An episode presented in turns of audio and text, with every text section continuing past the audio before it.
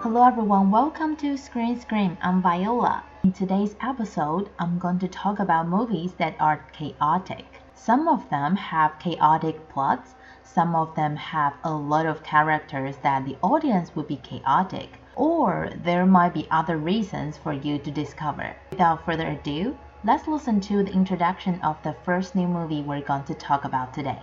Black Cat, White Cat. Marco is a small-time hustler living by the river Danube with his 17-year-old son Zaire. After a failed business deal, he owes money to the much more successful gangster Dardan.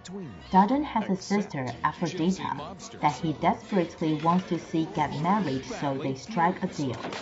Zaire is to marry her, but none of the two care much for an arranged marriage. Zaire is in love with Ida. Aphrodita is waiting for the man of her dreams. And shotgun weddings. The first new movie we're going to talk about today is actually a classic re-release. We haven't talked about classic re-release for a long time, and this is a movie released in 1998.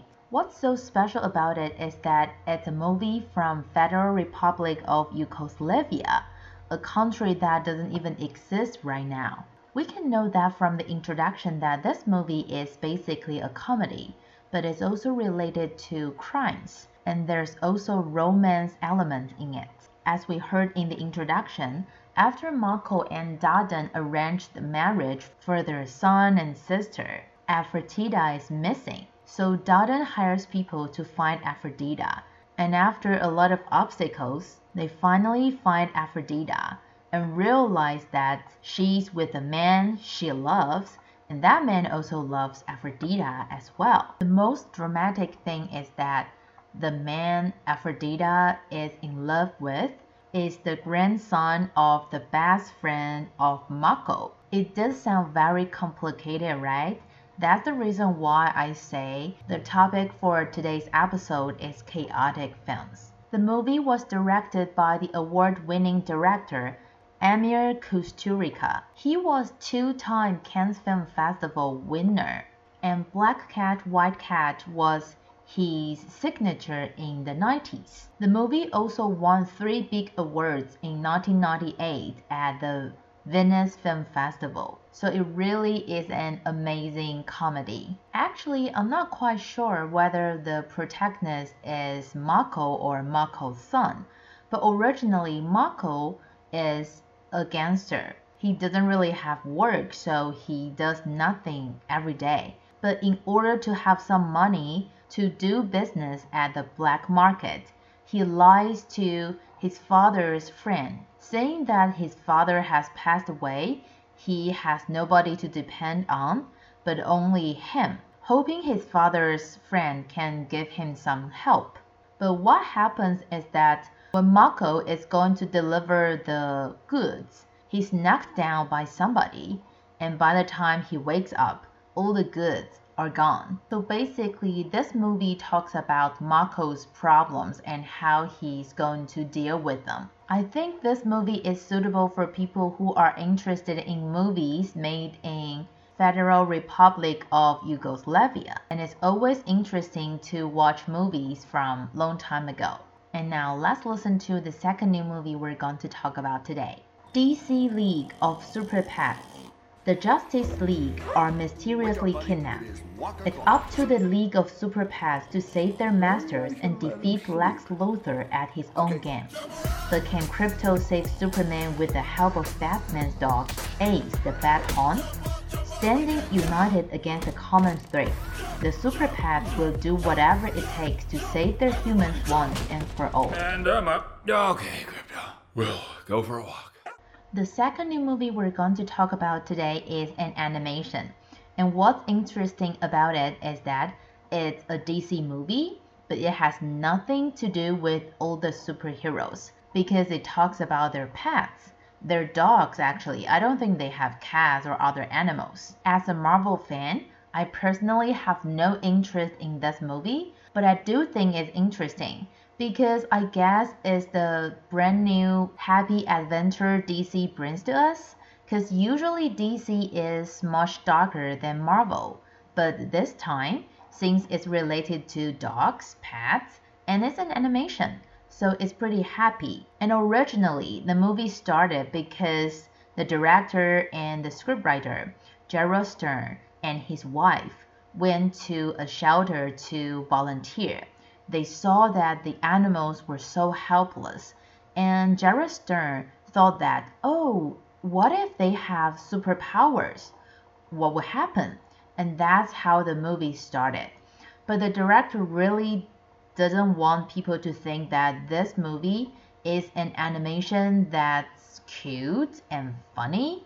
Even though it really is energetic and funny, the threat and crisis in the movie look very real. So the director wants the audience to think that this is a very great superhero movie. Again, although it's an animation, all the DC superheroes still support it. Well, maybe not all, many of them. So I think DC fans won't be disappointed watching it. Although the human superhero characters in the movie are supporting actors, we still can't belittle them because once you know who dubbed for them, you will be amazed. And I think the character people are most looking forward to is Batman. And the actor dubbed for Batman is Keanu Reeves. Keanu Reeves said that he always loves Batman, so he finally is able to dub for him. I don't know why Keanu Reeves has never been casted as the Batman. Maybe because they want Batman to be a white person, while Keanu Reeves is mixed, so basically he still counts. I think the movie would still be good if Keanu Reeves is the Batman. But anyway, he gets to dub for Batman in the animation. So if you are a fan of Keanu Reeves, don't miss DC League of Super Pets. Before we move on to Top 007, let's review what we had from last week first. Top 3 was Top Gun Maverick, and Top 2 Thor Love and Thunder. Top 1 was Minions The Rise of Gru. And what do we have from Top 7 to Top 4? There are two movies in this section that I want to talk about. So guess which one? Top 6 Crayon Shin-chan Mononoke Ninja Shippuden. Top 5 No. What if I told you that today? Top 4 fully trained. I am ready. You are getting the new and improved me. Because if you put peace out in the world, DC League of Super Pets. I have an owner, and he's Superman. Let me just iron that out. They should call me Iron Man. Okay, let's see what we have from top 7 to top 4. I guess it's not that difficult to guess. We've talked about Crayon Shin-chan last week and DC League of Super Pets. Are you serious? We just talked about it. So both Nope and Bullet Train are the movies that I want to talk about. And I personally have seen Bullet Train, so I have a lot to share. But I think today I want to talk about Nope because if Bullet Train stays on the chart, I will have many opportunities to talk about it with you. So let's talk about Nope today. If you are a fan of the director or you love Get Out and Us, there will be more surprising surprises for you in Nope. The script of Nope was written in 2020 when the pandemic struck. The director thinks that the fear generated during the pandemic is a kind of hiding or escaping. Actually, I don't really know what the director means here. I'm not sure if he's a vaccine conspiracist or what, but maybe he thinks that we can't be afraid of COVID 19 for such a long time because if we have nothing to do with it, we need to live with it. But I'm a person who doesn't want to coexist or co live with the virus. So, yeah, I don't know what to do, but that's what the director thinks. As for the reason why he named the movie Nope, and just one word, and it's such a weird name, the director said that there are many different reasons, but one of them is to invite the audience to watch a horror. Well, even if you name the movie Nope, even Yep, I wouldn't go watch it. I don't watch horror, it's scary. But anyway, the director wants everyone to know that a horror movie can reach a certain emotional effect with its rules and elements through the presenting of the story. Basically, after Get Out and Us succeeded, the director wanted a larger challenge, and that's the reason why he chose UFO this time. For him, Steven Spielberg's movie was the one that affected him the most on the scale and visually, but he wants to tell the audience that what if alien cultures are much darker or much simpler than we think? What would happen?